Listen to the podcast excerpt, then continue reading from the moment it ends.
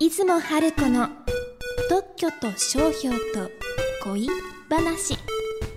さあ始まりました。第3回。特許と商標と恋話。よろしくお願いいたします。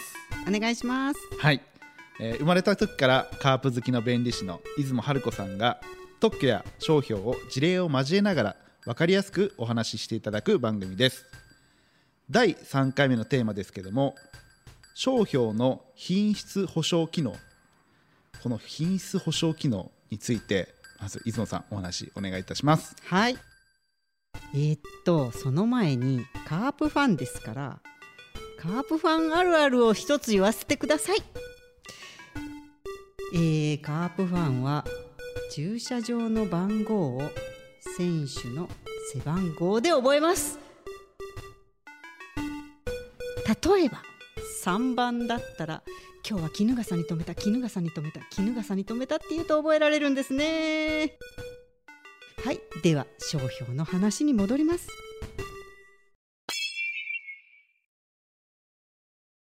えー商標の品質保証機能っていうのはその商品やサービスについている商標を見るとその商品の品質がわかるっていうことですね。例えばビトンのマークを見ると高いけど品質は良い。島村の看板の店では値段はお手頃品質もそこそこって分かりますよね。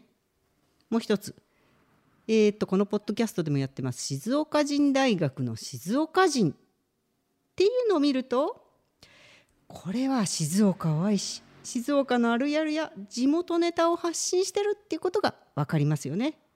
これが、えー品質保証機能ということになります。まあカープで例えますと、えー阪神のユニフォームの人を見るとその人は阪神ファンだってわかるので近くで阪神の批判はしませんよね。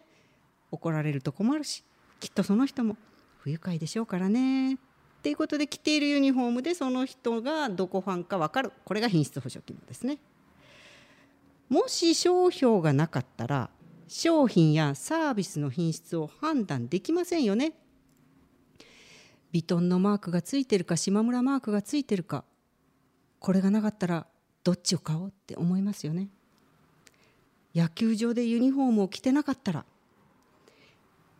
野球好きじゃないんだなって思って、えーいたらすごい熱狂的な阪神ファンで阪神の悪口言ってたらいきなり切れられたみたいなこともあるかもしれません。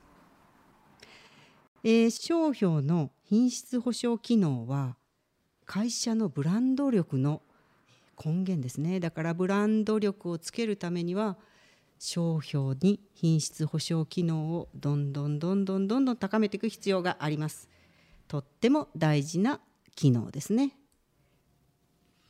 まあブランディングの第一歩といった感じでしょうか。そうですねありがとうございます。じゃああの最後にですね、えーこれも番組を聞いているリスナーの方にまとめて一言お願いいたします。はい、えー品質保証機能は会社の方針やブランド力には欠かせないものです。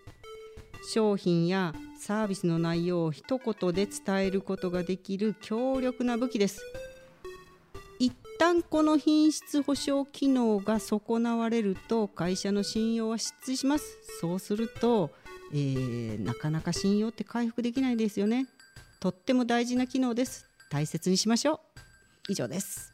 出雲さんありがとうございます。ありがとうございます。番組の感想や質問はホームページの問い合わせフォームからお願いいたします。次回もお楽しみに